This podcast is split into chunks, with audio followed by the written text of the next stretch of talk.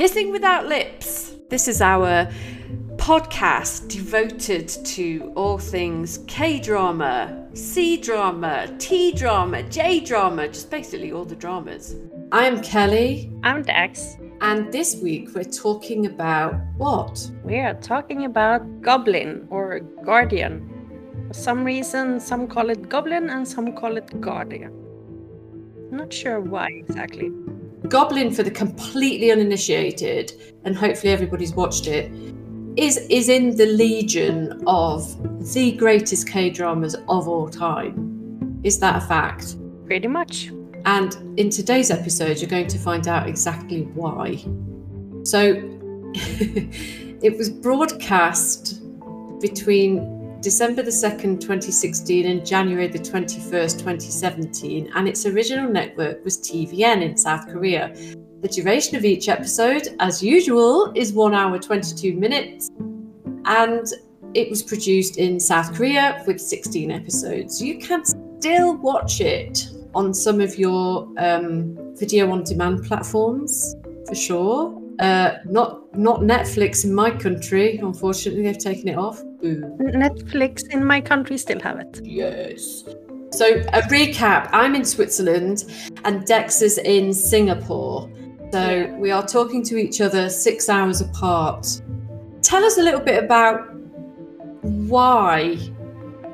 Uh, why should we be interested in Goblin? Well, I mean, there is this there is the epic romance going on in this one. The main story itself is pretty cool and everything, but I mean the the really big selling point is the the bromance between the lead and the second lead male. Or, I'm not sure if you should call him a second lead because he's not actually competing like most second leads.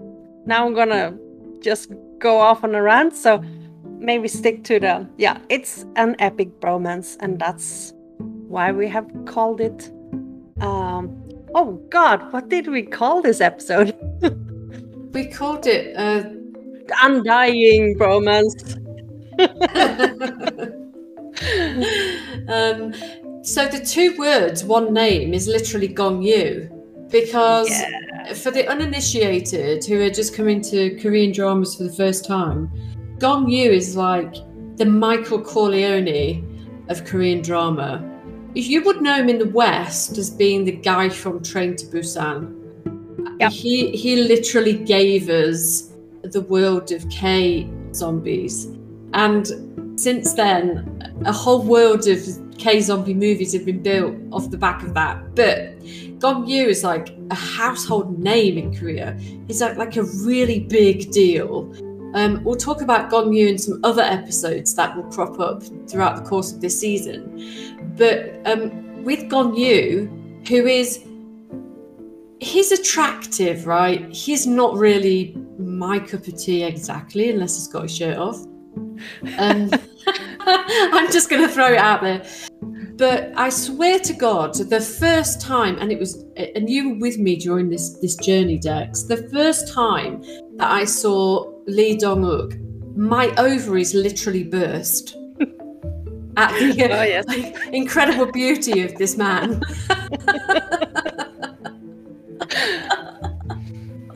I almost I, feel cruel. I didn't know anything about him before watching Goblin, uh, but I did know Gong Yu uh, from, uh, yeah, my first ever uh, K drama was Coffee Prince, so that's where I've seen him before. Also, something that we'll, we'll pick up later in the season. But um, it also stars, we should mention the girls as well, Jesus. Kim Kim Go Eun and Yu In Na. Um, I'll talk about some fun facts about those a little bit later on. The screenwriter was Kim Eun Suk and Lee Eung Bok was the director. They also worked together on Descendants of the Sun and Mr. Sunshine. If you're a bit of a K drama aficionado, and we are, also go and check out our My Drama List accounts because we are legit, y'all. Um, but give we us a little bit of a. Much. We watch way too much. um, give us a little bit of an overview then of the story. Uh, so yeah, um, the lead male Gong Yu in this one, he plays the role of the goblin, or as he's known when the first in the beginning of the the drama as Kim Shin.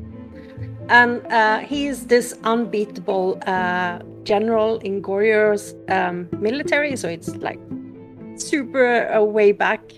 Um, and he dies this really tragic death after being betrayed by his own king. Uh, this is not a spoiler, so don't be worried. Uh, it's all in the first episode, so you're not gonna be uh, sort of miss it. Uh, anyway, after being killed, he gets possessed with immortality and he lives for 900 years um, just doing his thing, uh, messing with people and uh, making money, really. And he's searching for this bride who is be, uh, will be able to see the sword that he once was stabbed with, that is still showing in his chest, but only his bride can see it. And she is the only one who should be able to pull it out and uh, cease his existence pretty much. And that's what he wants because he's pretty tired of everyone around him just keeps dying and sort of feel pointless about his life now and this is probably why we called this episode the undying bromance because the the only person who he can identify with who is also an immortal, is his the, the, the, kind of I guess he starts off as being his nemesis and he absolutely hates him. Yeah. And then and then becomes his busy mate and they become like closer than close. And he is also an immortal. Um we're not we're not gonna sort of give you too many spoilers until maybe later on. but but this first episode, Dex, for me anyway, I was pretty early on into K dramas when I watched this. And so the the thing that it taught me was was about initially like an overview of the old world that was Korea before it became Korea. Obviously it's gone through like a million iterations from being a kingdom to being becoming a republic and then separating from the north which we talked about in crash landing on you. And and what we're seeing here is like this military general who is really well respected throughout the land. And can we also just uh, say he's goddamn hot with long hair yes. and all that leather i mean it, it must have been the easiest task in the world to make this dude look like a sex god. Yeah, I mean, they should have just kept him looking like that through the whole drama. now, in this episode, I'm going to be the one that's going to be sniping with the sex comments. Um, Dex is a passionate stan of Goblin, and so she's going to be bringing all of the factoids and uh, all of that jazz. I'm just going to be sniping in the background about hot men, greased up and oiled, generally looking hot.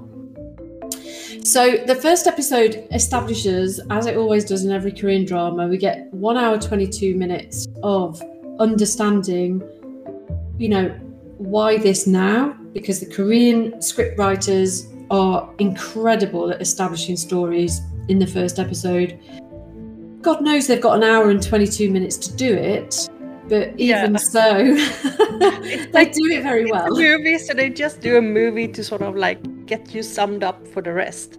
And so, what what do we see in that first episode? Uh, well, in the first episode, we get to sort of experience a very sort of brief moment of seeing how Kim Shin was this great general and the people loved him but the king felt threatened by him, and that's the main problem. Uh, and also, the king has a kind of evil, plotting sidekick or advisor, I would say, maybe. Uh, not sidekick, but he's he's the worst person. I hated him from the first episode every time I watched this, and he convinces the king that uh, the general Kim Shin is actually a threat to him. So, in really, I mean, it's probably like the first 10 minutes or something. Kim Shin is being betrayed by the king.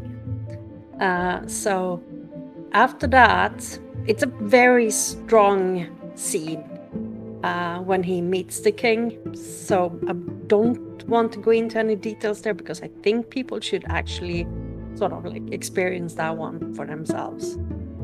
South um, Asia, we do get this like experience where we get the whole story up front, and we mm. never get that in Western dramas. We always get things in piecemeal, and yeah. you know there is always this like huge cliffhanger well, there is also huge cliffhangers in Korean dramas, but at least they establish the stories really, really well in the episodes.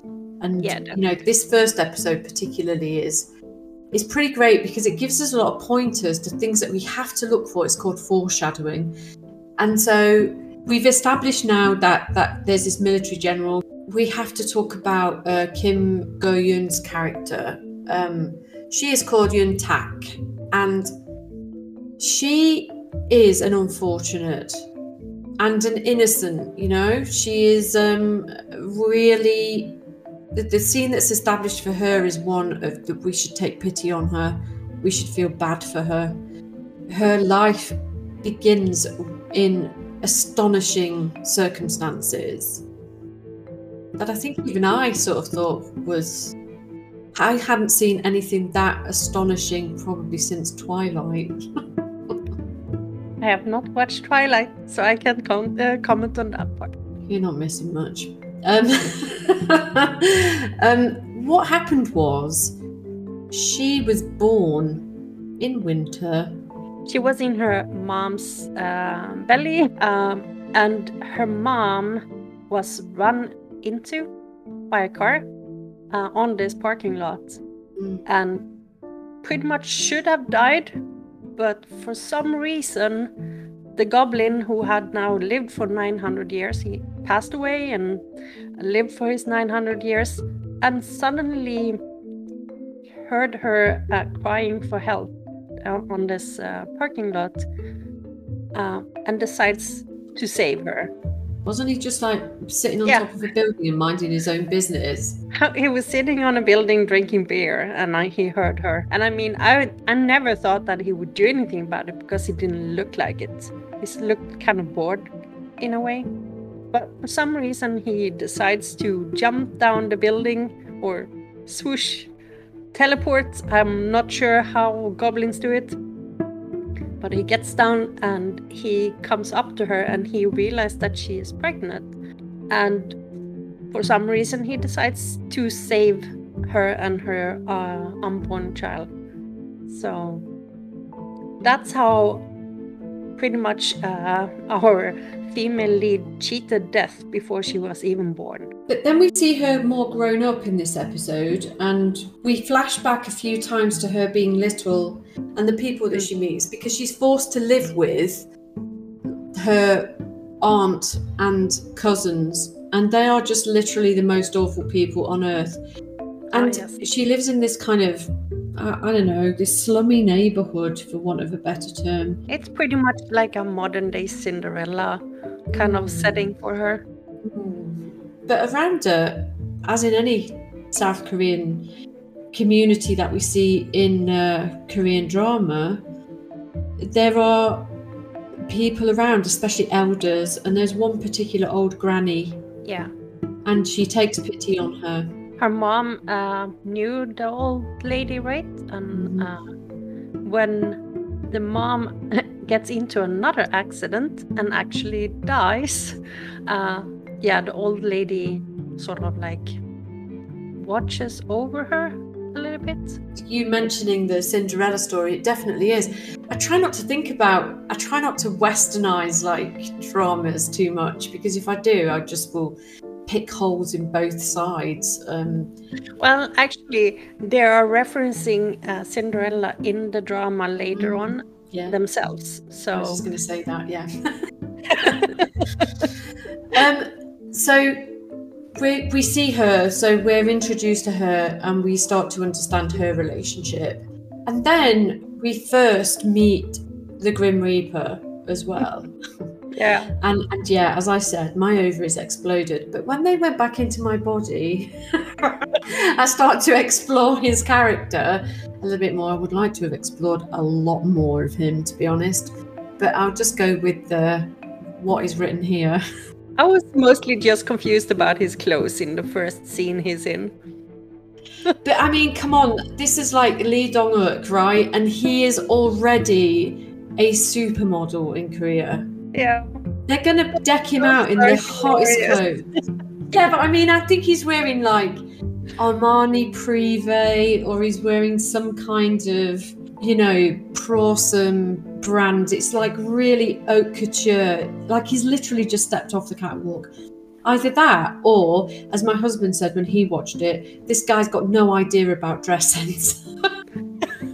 yes, that's pretty much what I thought when I saw him because he has a very. Now I'm going off on a different uh, sort of like discussion, but he has a very different uh, clothes style when he's in duty in his role and when he's sort of like chilling at home. Yeah. But both are very fashionable. But first time I saw him with the sort of black hat and the black leather coat and the black shoes that have think they're like there's kind of retro with like almost I don't know what it's called in English. Um, the metal spike thingies that sort of punk people have. They're really fashionable in in Zurich, which tells you everything you need to know about fashion. Well, I, am not good with fashion. Yeah, neither are they. Neither are the people in yeah. Zurich, so don't worry. anyway, I have I've sort of ranted enough about his clothes now, so. And so, in a, in a kind of accidental, I don't know, this would be like a Billy Wilder style meet cute. If you don't know who Billy Wilder is, he's the guy that directed all of those like 1950 cute little Audrey Hepburn and Cary Grant movies, you know, where they bump into each other eh, on a train or something and then they fall in love with each other later. That's called a meet cute. So somehow the Reaper and Goblin bump into each other and through like a, a kind of circumstances of misfortune on both sides, they end up living together. Yeah. The, the, Reaper moves in with him. The the goblin has sort of like um I would almost call them servant, but more like assistants, I guess. Um so they're they sort of like go through generations because since he's 900 years uh, it's sort of like whoever is the son takes over the duty of being the assistant and right now it's this very spoiled brat um, who is about to take over the responsibility as his assistant. And he thinks that it's a great idea to rent out the goblin's house. And he rents it out to the Re- grim reaper pretty much without knowing that it's a grim reaper. And that's how they end up in the same house and and that's I think what is the great basis. I was reading up on uh, this episode before, and, and obviously I've watched this episode as well. One of the things you can't get away from is these two might be like 900 years old each. They act like kids in school.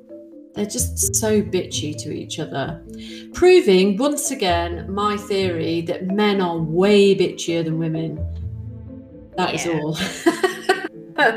Um, so we've established uh, the Reaper, but what we haven't established probably is this this like thing about the Reaper. There is something very vulnerable about him, and very sort of he's quite sensitive and touchy.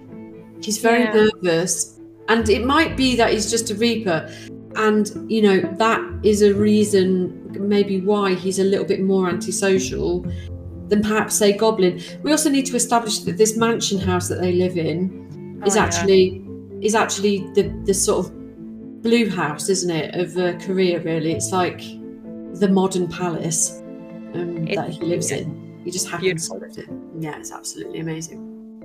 Uh, I think one thing to mention when it comes to the Reaper is that to become a reaper uh, within this drama at least i'm not sure if it's it's actually like Korean mythology.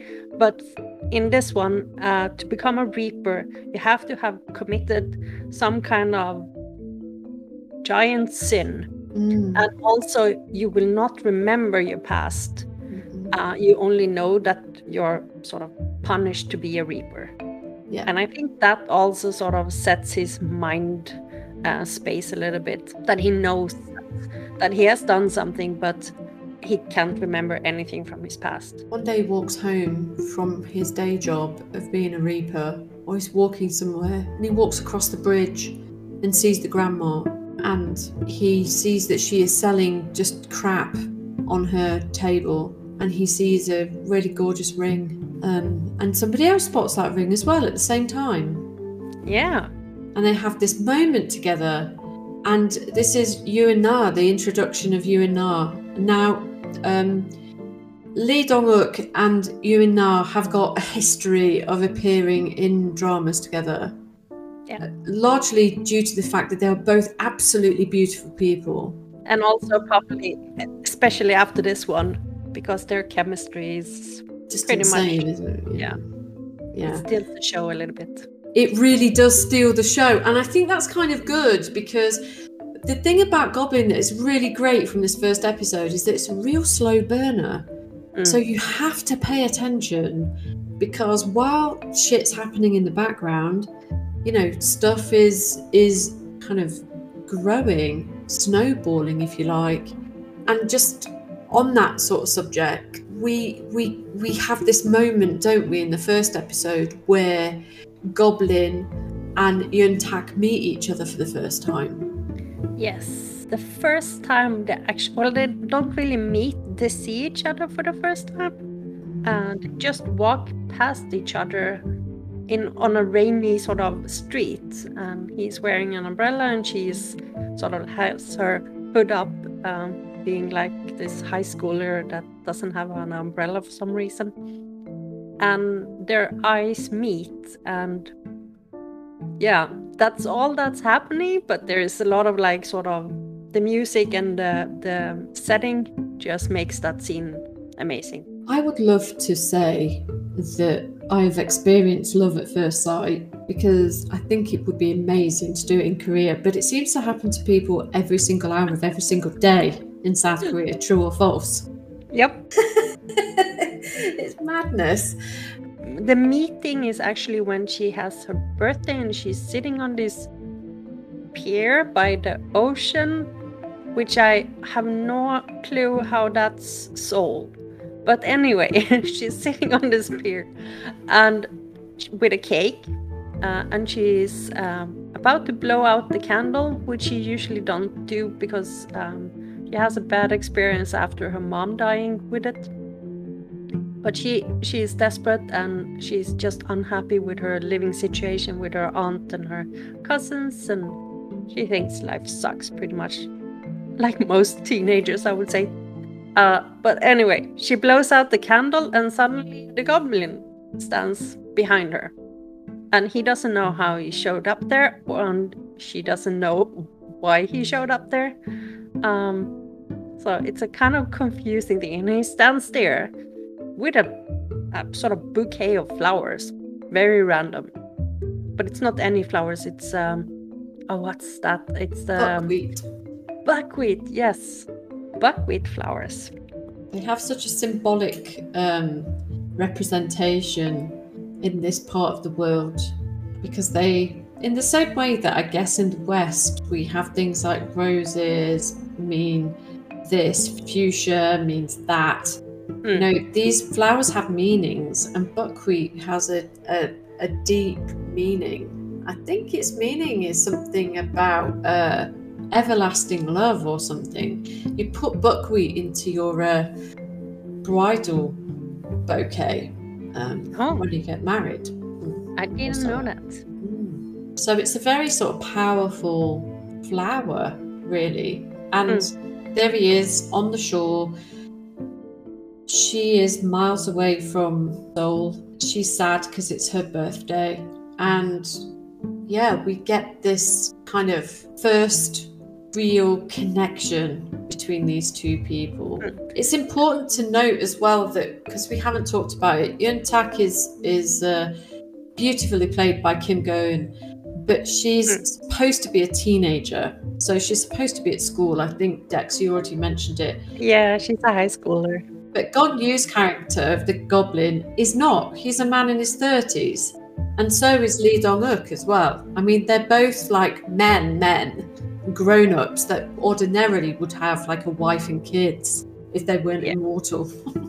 yeah, I'm guessing uh, the goblin is more like the late 30s. Mm. Uh, and she is like 18, I think. That's so harsh. yeah. I won't tell yeah. Gong Yu what the about that. He's trying to preserve his youth. I think that age difference in the beginning is pretty much what most people that watches it is having maybe a slight problem with but hmm. um, everybody gets really upset about it actually and it is very very controversial it's very controversial in every country except for korea which is it, fun because it's probably controversial if it was real life but not in a drama no. And for the record, I mean, it is over 900 years difference if it's in the drama. So the, the kind of cliffhanger of that first episode is what, next? That one is actually when uh, a little bit later, or actually after she blew out the candle on her birthday, she's trying to figure out how she can make him appear again because she's kind of interested. It's kind of uh, a thing or a fun thing for her. So she figures out that when she blows out a candle of some kind, he will um, automatically show up, and it's he can't do anything about it pretty much.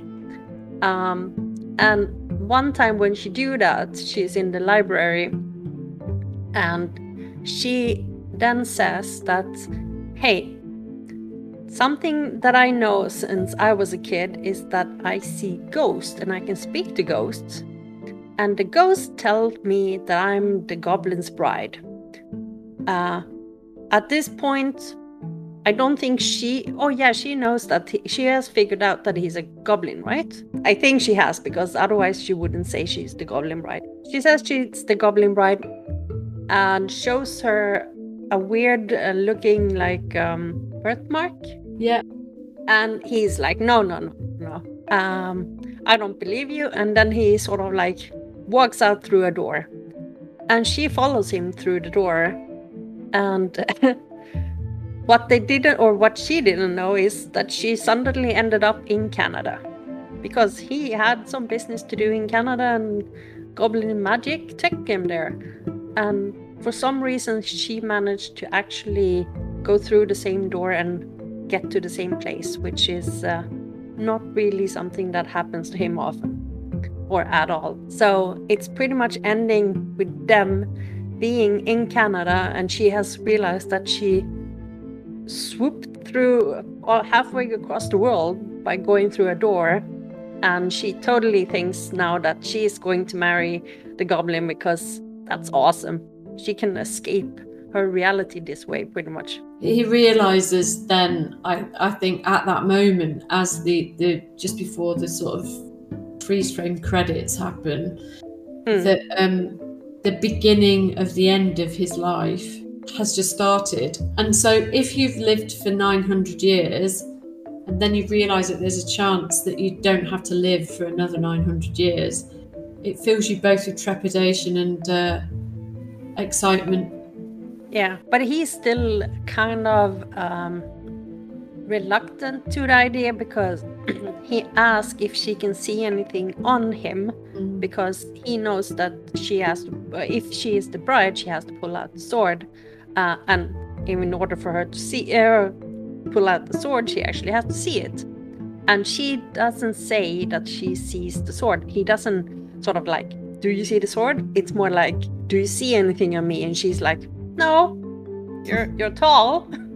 Uh, so he's still skeptic, but after the door incident, uh, he sort of start being suspicious, I guess. Um, so with that as the first episode, all of the foundations are laid down. Now, from episodes two all the way to the end of episode 16, every week, what we discover outside of the other character story arcs is that there's basically a procedural that's playing out. So each episode, the Grim Reaper helps somebody to their death Hmm. in heaven or in hell or whatever. They they go through a door. He doesn't know what's on the other side. They don't know what's on the other side. They have to drink a cup of like lovely tea in his office so that they can they can uh, cleanse their memories. Um, and then they've got a seven year like walk across limbo, isn't it? Yeah, Yeah. I don't know super much about it. Uh, I watch too many dramas and they say different things, so who knows? But but mostly when you're going to the afterlife, you have to erase your memories. Yeah, Yeah, yeah you drink the tea. And also, he has this uh, amazing tea house, by the way, or tea tea place. Oh, Where he is serves it's the tea. incredible. Yeah. Yeah, and he has this tea coaster that Hmm. is very interesting. It's sort of like just a piece of wood with some nail on it, and then Ooh. he places teacup on the nails. And I totally think that has some kind of symbolism, but I haven't been able to sort of figure out what the heck it means. I even counted how many nails there are in it. But I can't see a connection with the number either. So if someone knows, I totally want to understand if there is a, some kind of symbolism for that stupid coaster, or if I'm just obsessing over nothing. It wouldn't be the first time. No, definitely not. so episode two kicks off, and Eun Tak gets a job at Sunny's place. So now we establish a relationship in the story arc between Eun Tak and uh, Seon Hee, uh, Sunny not Sunny, and she she is uh, just a, beautiful, but she is a bit vapid. As in, there's Hmm. something definitely missing from her life. She's Yeah. waiting for something, And she doesn't know what. and she doesn't know what. Yeah. So this makes her like a really unsuccessful um, barbecue Korean chicken owner, which is Yeah. unusual in Korea because chicken Everyone eats chicken. they go together like bacon and eggs. It seems like quite odd that no one is ever in that that fast food restaurant and she sits there eating what looks like wasabi nuts or, or whatever all day doesn't she Yeah. and she's just incredibly lost But it's so interesting that she has absolutely no customers. She complains about not having any customers and she sits there and do nothing and she still hires a part-timer. because reasons that's what happens in k-dramas don't have rules rules are for fools. So that's that's the relationship of sunny and Eun Tak that starts to sort of grow. Um she also goes to the local bookstore does Eun Tak and this bookstore is real cute. There are some absolutely beautiful filming locations in this drama. Mm. and this is one of them. And she goes in and has a look at children's books and all that that kind of good stuff to try and research a bit more about goblins Yeah, she says she's checking out his his Facebook. That's what she's sort of like trying to explain to some kid why she's reading yeah, children's book in the bookshop. I thought that was kind of funny. and goblin we discover can do so much Mm, Yeah, I mean, when he is, what is it? When he's sad, it rains. When he is happy, flower starts to bloom, even though it doesn't matter what time of the year it is. yeah These kind of things just happen for him. So it's it's interesting how he affects the weather, uh, and we know this because uh, in the second episode, he is really mad for some reason. And he's sitting inside his house and he's making thunderclouds inside the house. It's not on purpose, it's just happening. Uh, do lots and, of uh, things in that house can't they they can ice up a can of beer Yeah. and they can heat up sort of anything as well they're just so powerful these two guys like living together Mhm. it's literally like a gq magazine but with magic Pretty much. I like to think. Um, or actually, more importantly, it's men's health with magic. because in my head, they're all naked. Mhm. We get to see the relationship between Eun Tak and her aunt. And now Eun Tak's older, of course, and she's coming up to kind of the last few stages of her high school Yeah. before she goes off to university. So we see that, like, basically, her aunt and her cousins are just greedy, good for nothing layabouts that are you know, kind of grifters and just generally frauds. And this really sort of makes you think, just run away, girl, just get away, just get out of there, just go away. Mm. And, you know, I think it's in this episode particularly that she starts to see that she could probably survive better without them. Yeah, uh, and also the aunt and her cousins, they want to um, get the money that she got from the insurance when her mom died. Yeah. Um, but she doesn't know where it is. And the book, the bank book for it, keeps disappearing, and no one knows why. Uh, but the aunt owns a lot of money to uh, some loan sharks, so she's pretty desperate about finding the money uh, and do anything to sort of like force Eun Tak to, uh, yeah, reveal where she thinks uh, Eun Tak has hidden the money. But it goes horrible, doesn't it? Because the loan sharks Yeah. coming after Eun Tak. Yeah, pretty much the aunt sends her, uh, sends them after her, and uh, she gets kidnapped or pulled into a car, and yeah, they drive into some sort of like in the middle of nowhere. Yeah, uh, well, it's very dark at least, uh, because it's at night, of course. And then suddenly, while they are driving and they're trying to force her to talk about uh, where she hid the money, suddenly, oh yeah, one of them is trying to light the lighter, and she tries to blow out the light to get the goblin to come and help her, uh, but she fails, and she's really scared. And suddenly, we see like this flash from her uh, birthmark, and after that, uh, the lights, um, the street lights on the road that they're driving on, just starts going out, and they stop the car because now they're kind of like weirded out that all the lights are going out. And then they start driving the car really fast. And guess what's happening then? The best, one of the best scene, or one of the most memorable scenes, I would say, in this drama, right? Or kind of in any drama, really, I would say. It's pretty special. Yeah. So for some reason, it's not just the goblin showing up at this point, but the goblin and the reaper, because I don't know, Reaper didn't have anything better to do, right? It's kind of weird because at this point they aren't that good friends. So it's kind of interesting why he shows up. But yeah, they show up in a very, um, I don't know, dramatic and fashion show like uh, um, thing. And the goblin splits the car that uh, they're driving in into and saves uh, Eun Tak that way. It's it's way more epic than I can ever explain, so I'm just gonna leave it to that and then sort of like let people watch it themselves. I feel I'm kind of butchering that scene though when I'm trying to explain it. No, but I mean, so it amazing. has to be seen to be believed. Yeah. yeah.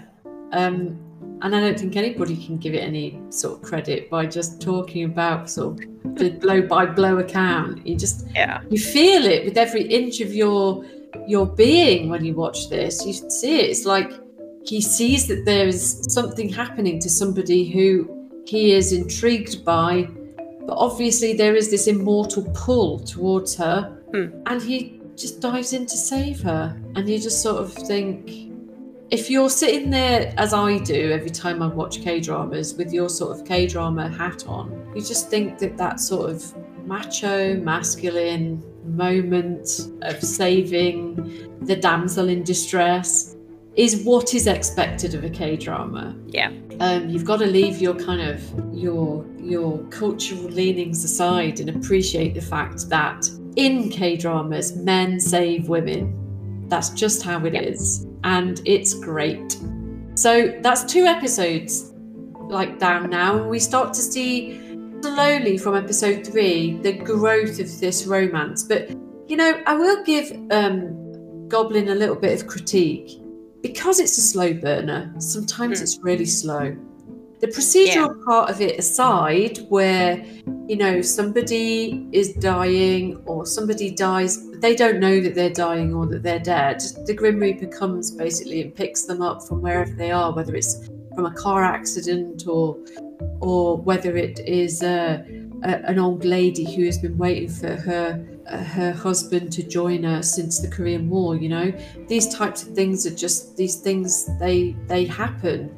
The relationship between the two male leads um, and also uh, the young Deok Hwa is your typical he does announce himself as a fourth generation chaebol. I mean, he literally sort of says, I'm a rich kid. And yeah. so it's not okay that I've got to share my life with you two as well, uncles. And also, I don't want to do anything for my job, which is protecting and serving you. I just want my credit cards. Yeah, so he bargains with them all the way through the series. He bargains with uh, Kim Shin all the yep. way through the series and just basically says, you know, when you die, do I get a credit card? When you die, will I get a car?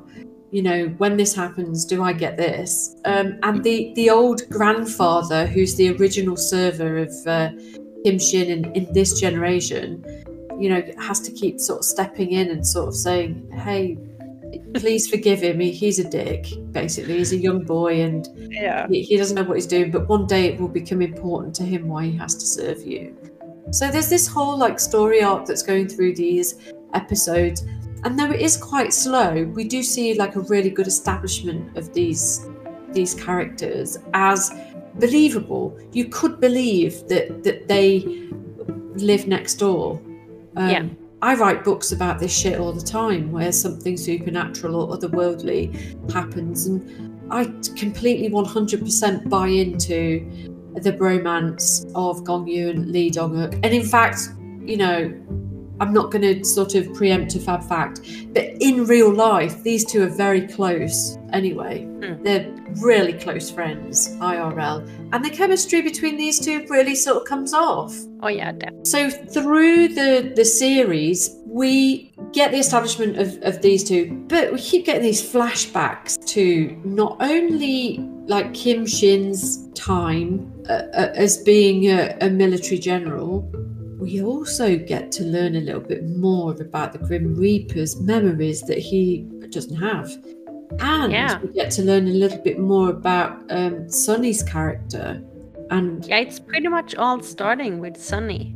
Mm. It's she's kind of triggering the sort of remembrance a little bit of that uh, sort of old uh, time when uh, the general got killed by the King. She is uh, she is I think the first time they actually they remember something and it's not just something we see is when oh let's really think is it? Oh it's the ring we, we, isn't it? the ring actually makes them do they know about the ring or do we just see about the ring? We just see about the ring they yeah, don't know about it yeah. Because i think uh, they don't actually know about it when the goblin goes to visit Sunny or the the chicken shop because he's looking for Eun Tak, but that's episode nine, so it's it's kind of far in. Before that, it's mostly just sort of like yeah, they're they're sort of like obsessing over their daily lives and there's this romance going on and we get to see like you said the reaper doing his thing and helping people to the afterlife. And also we get to see Eun Tak who can speak to ghost so there is always like these small side things where she's helping some ghost or even the goblin when he's sort of like playing tricks on some humans. Uh, so there's there's a lot of small things going on, but the main story is very slow. And uh, I think because of that, we do need those other little things to happen. I mean, let's not forget yeah. Eun Tak. Otherwise, I probably wouldn't watch the whole thing no. because it would be too slow. Eun Tak starts off with all these ghosts around her, and then slowly, as you go through the series, they disappear because mm. she has she has solved their reason for hanging around in limbo, basically hanging around yeah. her. Now that's sometimes something as really uh, sort of tenuous as paying back some money or giving somebody some money for something, or it might be hmm. something more serious as finding out who killed someone's husband or child or whatever. Yeah. Anyway, whatever it is, it's really a lovely ensemble cast, I think. I, yeah. I think we have to also mention that one of the big characters in this series is Canada because yeah. we flip between Korea and Canada in a way that we saw in Crash Landing on You between Seoul and Switzerland. Uh, Hmm. we, we see this sort of uh, big character in the shape of uh, Quebec, and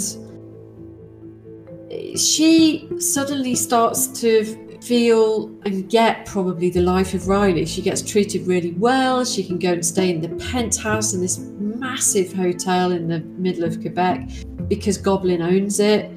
Uh, but I do think um, if we go back to Eun Tak, I think yeah, she has been only once or twice to Quebec with the Reaper. I think before she actually admits that she can see his sword, and that sort of like kicks off their relationship even more. I would say, and they end up going back and forward a lot more. But yeah, you compared it with like Crash Landing. This is uh, way more easier though to travel since they just have to walk through a door and don't have to sort of crawl through some tunnel like Bin way. did. One of the things that we like in K dramas is when people get drunk. Yeah. It's just silly. well, they always do in every drama, right? Every drama. And Yeah. this one's no different because, you know, Goblin gets drunk and he sort of uses drink as a as a bit of a device. He uses it to forget about everything.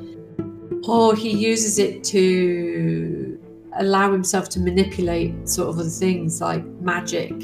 So for Mm. example, in episode four, he makes all of the flowers bloom in the middle of autumn Yeah. simply by virtue of him being drunk. Well, him being drunk and uh, him realizing that, yes, he actually uh, loves the little high schooler. Um, I mean, that's pretty much the, the whole sort of like the love part is making the flowers bloom, Yeah. but he can't really control it since he's drunk. Yeah. He's quite sweet in this, though. I Yeah. mean, con- controversy aside, I just think. And, and he probably doesn't want to be known for, for this or Coffee Prince. Probably He maybe likes to be more, more well known for Train to Busan. But he's bloody great in this drama. Gong Yu. Yeah. Which is uh, also, such a I versatile mean, actor. Now when he has been drunk and he kind of realized that he really likes her and um, she's like super happy about things she's actually uh, first she's moving into a hotel right that he is paying for.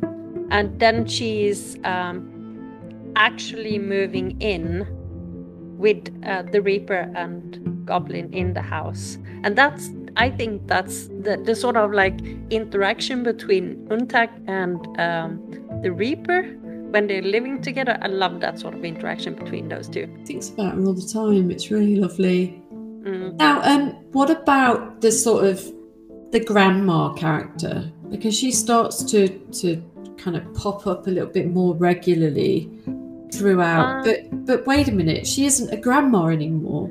She's Exactly. Gorgeous, as we know her as Mrs. Ma. and she's this like gorgeous woman in red with these beautiful lips and Yeah. she's just absolutely insanely incredible um but she's a god yeah none of the characters actually know that the old lady and the hot uh, woman in the red dress is the same person but yeah, she is uh, a god she's she's everywhere. She keeps telling goblin that he needs to get his shit together and pretty much. Yeah. And he's gonna die if he doesn't get this sorted. Um he can't live any Well- longer. He's going to die if she if he gets it sorted in a way right? Yeah, yeah. but he's got to get on with the important business of his own destiny. And she's there to just keep telling him about his destiny. Come on, hurry up. You've got to die. So stop hanging around. Yeah, because something that is sort of like prolonging the whole story here is that when the goblin realized that uh, Eun Tak actually is the goblin bride, he loves her in one way because he's falling in love with her, but he's also suddenly I mean, he wanted to die, but suddenly he's like, maybe I don't want to die, and sort of struggles with the whole okay, here she is, the person who can sort of like end my misery, but do I want to die? Suddenly, my my life is coming to an end here. So he's sort of like trying to avoid her a little bit, uh, but at the same time, he's drawn to her. So there's a big conflict, and that sort of like prolongs the story a lot, I would say. Yeah, it's really hard for him because he's yeah. probably never been in love either. And so that's why I think Eun Tak and the Goblin uh, tends to argue a lot, or uh, sort of like a lot of things. Yeah, bicker a lot of things. And at one point during the heat of the moment, he accidentally say that he is her boyfriend. And I think that sort of hits home for the both of them a lot. Especially since the Reaper is standing next to them and just looking at them and it's like, what are you guys doing? What are you guys doing? Yeah, um, but uh, I think in a sense that that mm. innocence that he has makes that controversy kind of disappear a little bit because we're, we're effectively seeing two teenagers. Yeah, all right, he's a man in his late thirties, but he's got incredibly arrested development. Mm. You know, he's never been in love. He's been a military general. He doesn't know about the ways of love and all of this kind of stuff. But he he somehow knows that it's his destiny yeah. to be with her. And so because of that, he has to do two things. One, he's got to figure out how it's going to happen. And two, he's got to protect her because he can't die if she dies first.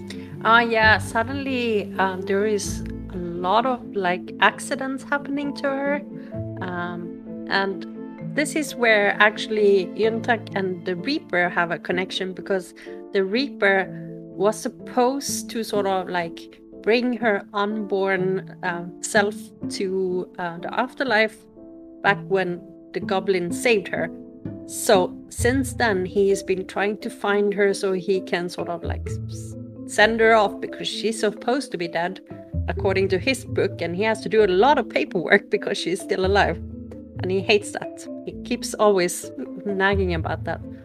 Um, and plus, if you get something wrong, yeah, you get into really big trouble, I guess, with the afterlife people. Exactly. I mean, this this whole like thing about death. We've seen it a few times before, actually. Mm. We've seen Grim Reapers in K dramas before, and they all seem to be fairly obsessed with bureaucracy and paperwork. So yeah, getting paperwork done is really important. But you know, these weird accidents keep happening, and it's because the gods are gently pushing these two together so that you know he can uh, um, Kim Shin can finally achieve his his destiny. Yeah. That thing that he was pretty much born to go through after 900 years of being immortal. At one point, he actually decides that he is going to let her pull the sword before the first snow falls. Um, the only thing is because he is preparing everything for this moment, he's like giving presents to everyone because this is when he takes or says farewell to everyone. And as they are standing there and she's supposed to pull the sword, her hands go straight through it. It's like she can't grab the sword at all, and both of them are very confused about it. Uh, I mean, no one knows exactly why this is happening, and they can't really figure it out either. Um, but Eun Tak thinks that, oh, it's like a fairy tale. I've read about this in, in like books. It's totally fine. I'll just kiss you, and then I'll probably can pull the sword. So she kisses him, and she can't pull the sword, but he is very surprised when that happens. And she's kind of embarrassed afterwards. Something really sexual about that sword in his body, by the way. All the way through, I watched it and thought, hmm, that's so strange. What's more strange, this is not related to the drama, but at my workplace, there are multiple guys who have that view or the sort of picture of the goblin with a sword through him as the avatar on the work Slack. I can't understand why. sorry, oh totally off topic, but It's great Gob- off topic. Goblin in real life, and I don't understand why. th- I they, I don't think they know it's the Goblin. But why do God. guys like this? But there's one great thing that comes out the midsection of this drama, and that's Jung Hae-in. Oh yes, Oh, the first. don't we love him? It's the first love of uh, Eun Tak, and I mean of all of us, right? I mean, maybe not the first, but everyone loves him. don't we love him? Yeah. And I don't even think we're going to cover him in this first uh, season of Kissing Without Lips. So we definitely have to do Mhm. something that Jung Hae-in's been in because, oh my god, Yes. he's just just great. He's amazing. He's the only, yeah. I mean, he, as you always say, he's the only hot non-bad guy. Well, He's just a hot good guy. him uh, and Lanchan, I would say, is the two hot good guys, right? Yeah. Um, he's just like amazing in this, and uh, it really does sort of set the whole um, kind of love triangle thing up Mm. that you find a lot in K dramas. It's like quite a trope. Yeah. But obviously, Goblin starts to get jealous. And again, that pushes things along a little bit in their relationship because he sort of appreciates the fact that she is a human woman and, you know, people are going to want her. And if he doesn't do something about this, Yep. she'll go. I do love when they go on a date though to the movies, um, the Goblin and Eun Tak, and they're actually watching the the zombie movie. Go, um, Train to Busan. Yeah, it's hilarious because the Goblin cannot watch it because he thinks it's really scary, so he screams and uh, sort of like messes up all his popcorn everywhere, and it's hilarious that he's watching his own movie. do we uh, start to to feel something for the Grim Reaper? Because apart from just him being the hottest guy on earth, do, do- we don't really feel anything for him. We just kind of take him at face value, and the fact that he is, uh, you know, big into Sunny, and she's pretty into him. They don't Yeah. know how to communicate with each other. Bizarre. No, they suck really hard at communicating. Basically, they're all of us, aren't they? Yeah. To. well, they're especially bad, or at least the Grim Reaper is really bad because he, since he doesn't have sort of like uh, any memories, every time she asks him something about like because she doesn't know, of course, that he is a Grim Reaper, she thinks he's human.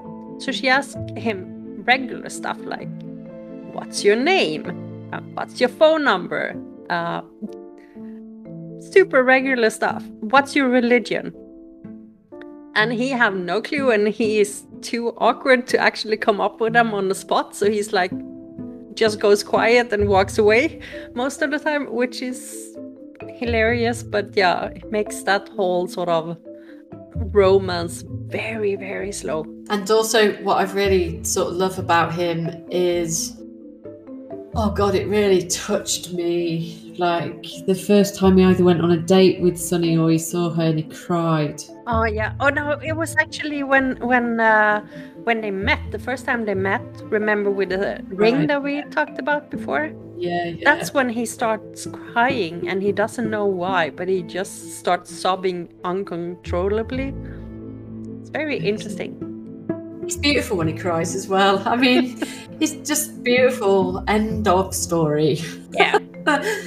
um, if if this is like a gateway for you to to love everything about Korean idols, then take Goblin as that thing because Korean men in this drama particularly are sensational from start to finish. That includes, you know, um, Deok Hwa's uh, as a character. Yeah. Even if he is a fourth generation chaebol, can't help but absolutely love him. Yep. He's so adorable and he's so young. He's the same age as Eun Tak in this, Mm. and yet they are miles apart from each other. Again, really establishing that sort of hierarchical order that they have in Korea Mm. of of people and things. You know, we always say in the West, don't we, that women mature faster than than men, blah blah blah. But it's it's very very true Yeah. in this K drama because Deok Hwa's character. Uh, Deok Hwa as a character is is very mature, Mm. and he's probably the same age as Eun Tak. Yeah, I think he is like maybe one year older or something, so he's very similar in age. I think he has to call her. It, she has to call him old person. yeah, it could probably be. I remember he drives her to the school one day, so in his flashy car. Yeah. yeah. and she's super embarrassed about it, which is, I mean, very typical. It is. It is. We face a bit of a problem with Deok Hwa though, sort of towards the the final sort of quarter of, of Goblin because he he takes on the the kind of spirit or aura or vibe of of one of the deities. Yeah. Uh, It's a breakthrough moment Well- where he suddenly becomes quite evil. he's he's sort of like I haven't really figured out if he's the the the god is just sort of possessing his body because at some points he doesn't seem to be aware of it or uh, even uh, recognize the other god, the one in the red dress. Uh, but at some points he is. So it's this weird back and forward with his character, which is very interesting. But, but either way, he he's, he's able to trick Yeah. um, the goblin, you know, with his presence. Again, this is all going to to the fact that he's got to meet his destiny, Kim Shin. Yeah. And he's resisting it totally because he's having the best time with his new girlfriend and his new best friend. Something also when it comes to uh, his destiny is that he knows that pulling the sword would um, end his existence, but Eun Tak doesn't know that, and it I think it's after she has tried to pull it the first time and she couldn't. Uh, that's when I think it's the Reaper who actually sort of like confesses to her that you hey you know when you pull what's happening when you're pulling the sword. It's actually he is actually going to disappear. So it's not going to be a happy ending for you guys like she thought. And that sort of like um, triggers her to be like holy hell i almost killed him. If i could have grabbed the sword i would have killed him. And i mean then we would have a i don't know like half the size of the drama right? But yeah so at that point this is also when we actually uh, get to see Deok Hwa in his or whatever possesses his body in his um, sort of like god form because she runs away when she hears this because she doesn't not want to sort of kill the person that she is falling in love with. Um, and the person who finds her which we actually found out a little bit later is Deok Hwa's god form. he's he's he's a white uh, butterfly, pretty much. He, it takes the shape of a white butterfly, and it's a white butterfly um, early in the beginning of the drama, also that sits on the sword uh, when the general becomes the goblin.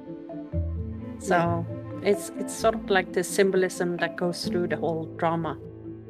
Isn't it lovely? Yeah, I love that.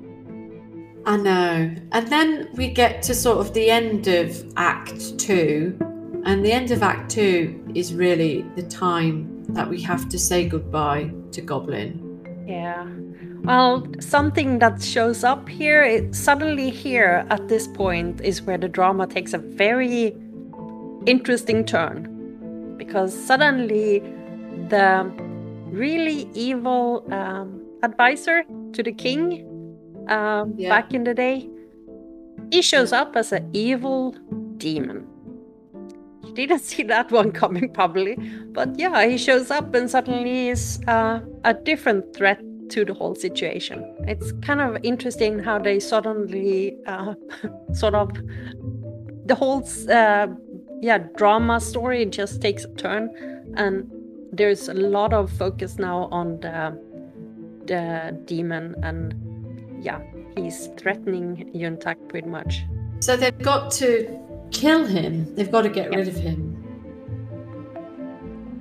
So in doing so, Goblin unfortunately gets the sword pulled at the same time. Yeah, um, I'm not sure how how detailed we should talk about this or let the the listeners actually see it for themselves. But at this point, um, the, the sword gets pulled from his body, and that's how they can defeat the demon. But it also has the unfortunate consequence that he suddenly disappears. There's a lot of a lot of grief, and we discover that Eun Tak, the Reaper, Sunny and Eun Tak are still friends. The Reaper lives a separate life, and it's Eun Tak's birthday. Yeah. and she's like a woman now properly. Um lots of things have happened. Everybody's grown up. They've moved on in their life. Yeah, and she she blows out a birthday cake candle Uh. and guess who appears? And this is this is the part that i'm not really sure what is actually happening during those nine years. We see the goblin crawling through what looks like a desert of snow. Yeah and then but that's what suddenly have to do. Yeah apparently. And then suddenly he shows up again next to Eun Tak but in his clothes from like the Goryeo area. So the cool Yeah. awesome black leather stuff? Yeah. But it's like how did how why? Um this is where i'm confused. Oh i'm not because he asked he asked the gods. He begged the gods while he was in the yeah but why did they suddenly s- switch his clothes? Oh yeah it was uh, also the reason why i came back had something to do with a contract that uh Eun Tak and him signed right and that convinces the god but i still don't understand why he switched his clothes while he was me again with the stupid details Well, I think the Reaper answers this pretty early on in uh, Goblin because everybody, he says, that goes to their death, they have to do like a few things. First of all, they drink the tea Hmm. to forget their life. And then the second thing that happens is they revert back to who they were. Yeah. They effectively go back to like who they were. So it doesn't matter if you were like a rich fourth generation chaebol. If you die, you go back to being what you were born with. So you could be penniless. You might just be wearing the clothes that you, you know, stand up in or whatever. Hmm. And then the third thing that he says, and this comes up in quite a lot of K dramas that are associated with death, is that you have to walk across a bridge, um, and it takes seven years to walk across it. And you don't mind doing it because you don't know about existence. So yeah it's just something that you have to do. The problem with the the, the goblin's character is he walks across the bridge and he goes. Everybody is obviously very distraught on Earth, but he goes not knowing, but feeling something because he's 900 years old. You can't just leave and Mm. not have like any sort of particular feeling. But he finds himself completely in limbo because he's a god or a demigod and he can't just ascend to heaven Yeah. Because there's still shit that he's got to figure out on on earth. And so him being in that desert effectively is limbo. If you remember like right at the beginning when we see the flashback to him in the Goryeo times where uh, he he is comforted by a small boy Mm. who is his servant. He is literally wearing effectively the same clothes Yeah. as what happened then so he's, he no time has passed effectively yeah that's true and and so when he goes back to earth everybody instantly thinks that he's from a film set and they don't know because they're being filmed nearby or something Yeah, Eun Tak is like just sort of like, no, this is not real. Uh, you're you're just sort of pulling my leg here. Uh, but yeah. the fun part is that here you are like as a drama watcher, and you're like nine years later, and he suddenly shows up when she blows out the candle. It's gonna be happily ever after. But hey, we're just on episode 14 out of 16. Yeah. And this is I'm I must say I'm not the biggest fan of this ending because it's again it's just takes forever. The last three episodes are kind of a mess for me. I would say I would have. They're a... trying to pack in too much, yeah. aren't they, into into it? So yeah, to, I'm a little bit disappointed at the end. Um, you know, I mean, no, it's you explain it right because it is annoying that you can't get yeah to the ending kind of that you want because you still have to go through the process of finding out what's happened in the last nine years. Well, God, for me to explain to you if I haven't seen you for nine years what's happened. Well, that's that's the thing. In a normal drama, you would have like the gap or the time gap, and then they get together and they live happily ever after. But not in Goblin. In Goblin, there are more twists and turns in the three episodes than it was in a lot of the previous ones that were just drawn out. I mean, I'm not sure if we should reveal the ending or if we should let people discover the kind of messy ending that is happening.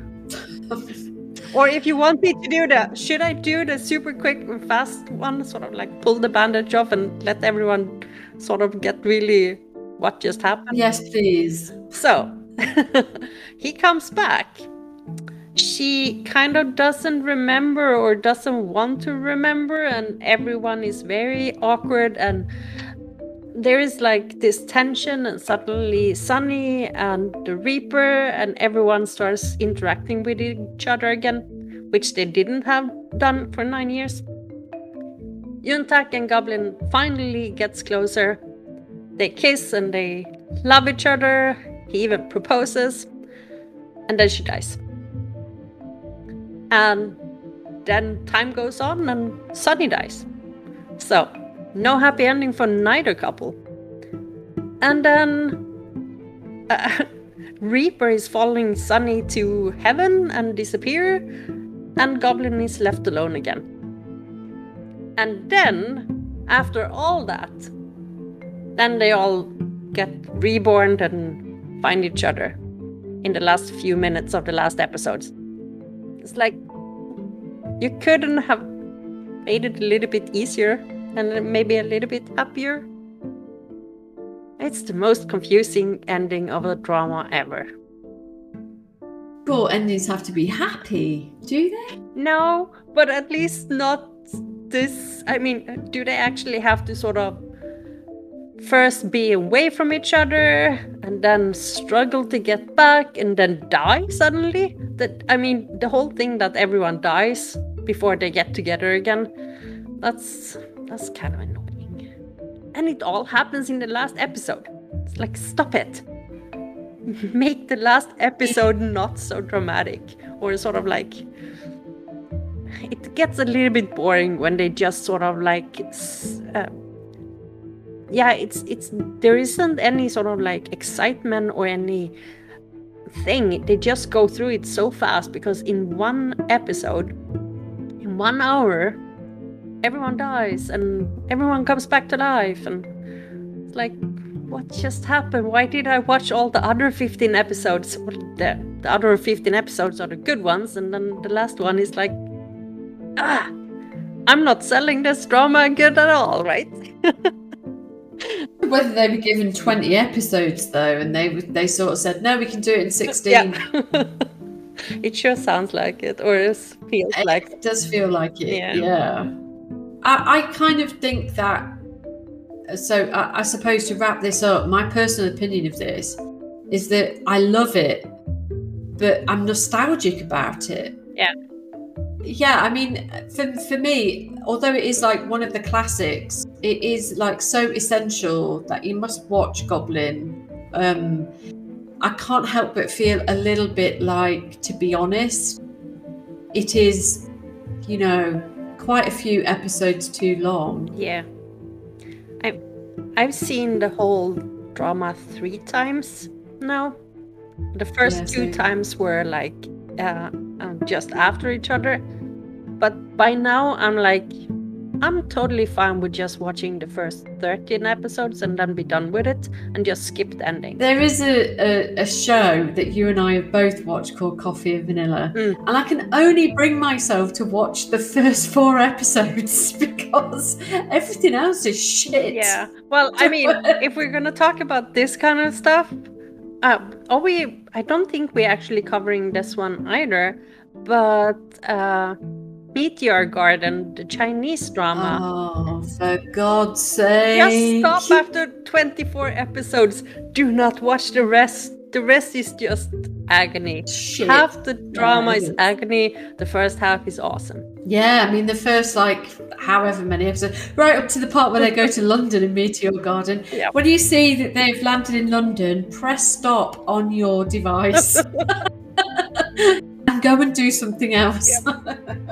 I was the same with coffee and vanilla. Yep. The moment that that fight breaks out in that dressing room, and uh, that that silly girl gets pinned to the wall by that ridiculous bad guy.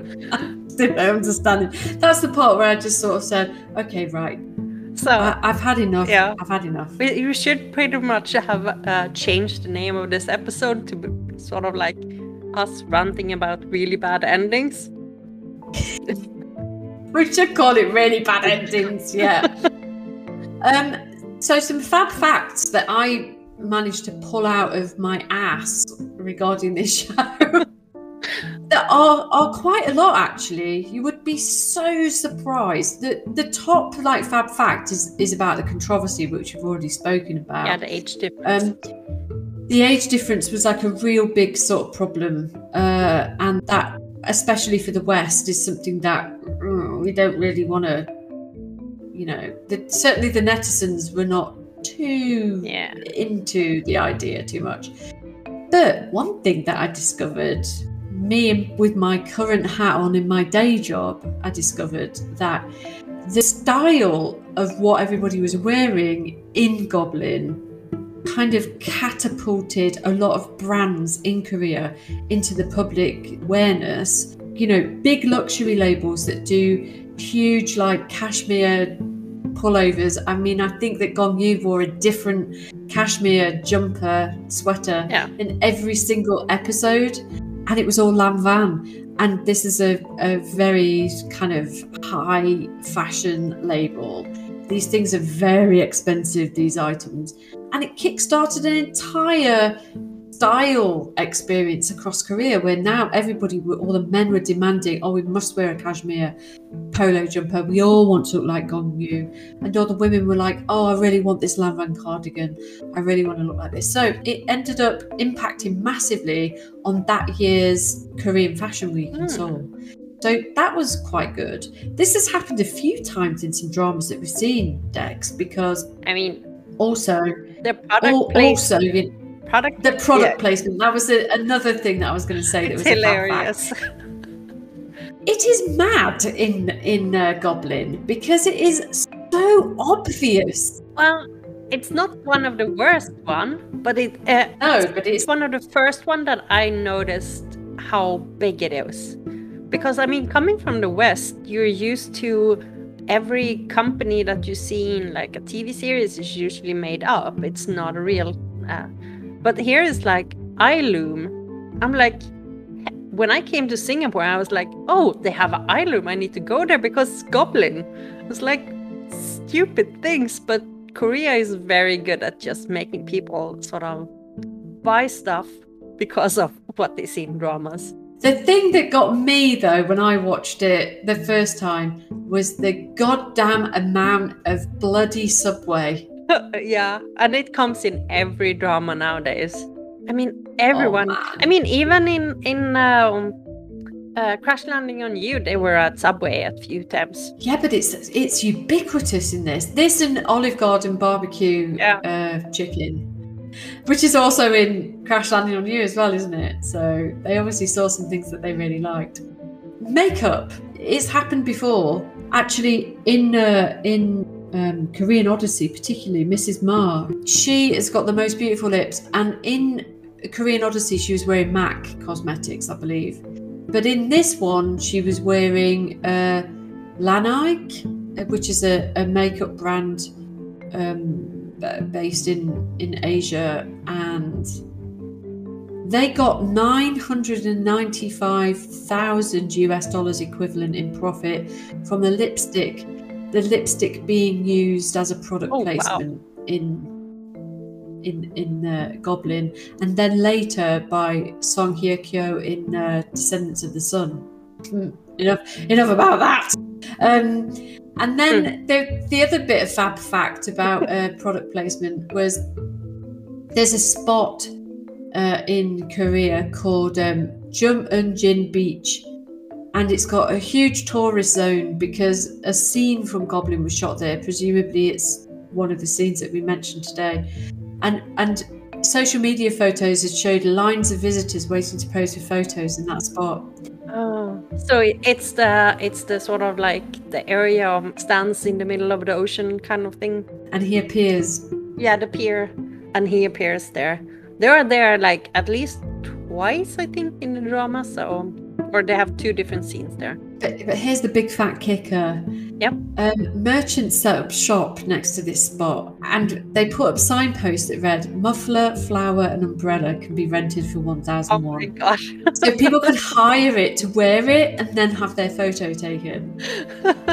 of course. to create the exact scene captured on TV, which we know because you and me have watched that amazing Taiwanese drama, uh, Lost Romance. And in Lost Romance, they actually play out in a montage a series of scenes from well known K dramas, and Yep. one of them is Goblin. Oh yes. So we know that it's popular. Yeah, there's some fab facts for you. What do you Yeah. think? Awesome.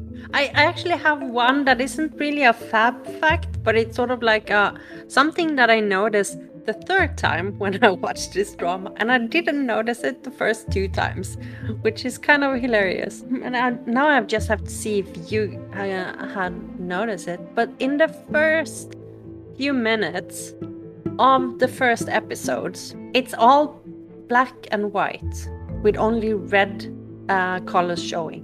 Have you noticed that? Yep. I did not Yeah. do it the two first times. How did I not do it the fir- two first times? And then suddenly, now when I rewatched it for the podcast, I was like, what?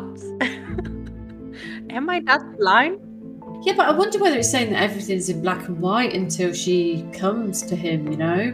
And the red really Well, it's it's when we see the it's when we see um, Eun Tak's mom talk to the old lady, for example. Then everything is just grayscale and and just red showing. I wonder what's the symbolism is there. Why they have decided to do that in that scene. because I, I think, you know, that um she Eun Tak is a her being born is a really important thing for the entire story. Yeah. But also the red is pretty significant to the deity, to the grandma. And Yeah, I mean the grandma do have a red dress later on, but She- it's she wears just so red weird that everything. it's just like that scene that has this grayscale and nothing else. Yeah, it's really lovely, but I'm sort of like over analyzing everything like I always do, and I'm like can't figure out why they have picked that scene and why they have picked that. I mean, I loved the way it looks, and I totally would have wanted more of it.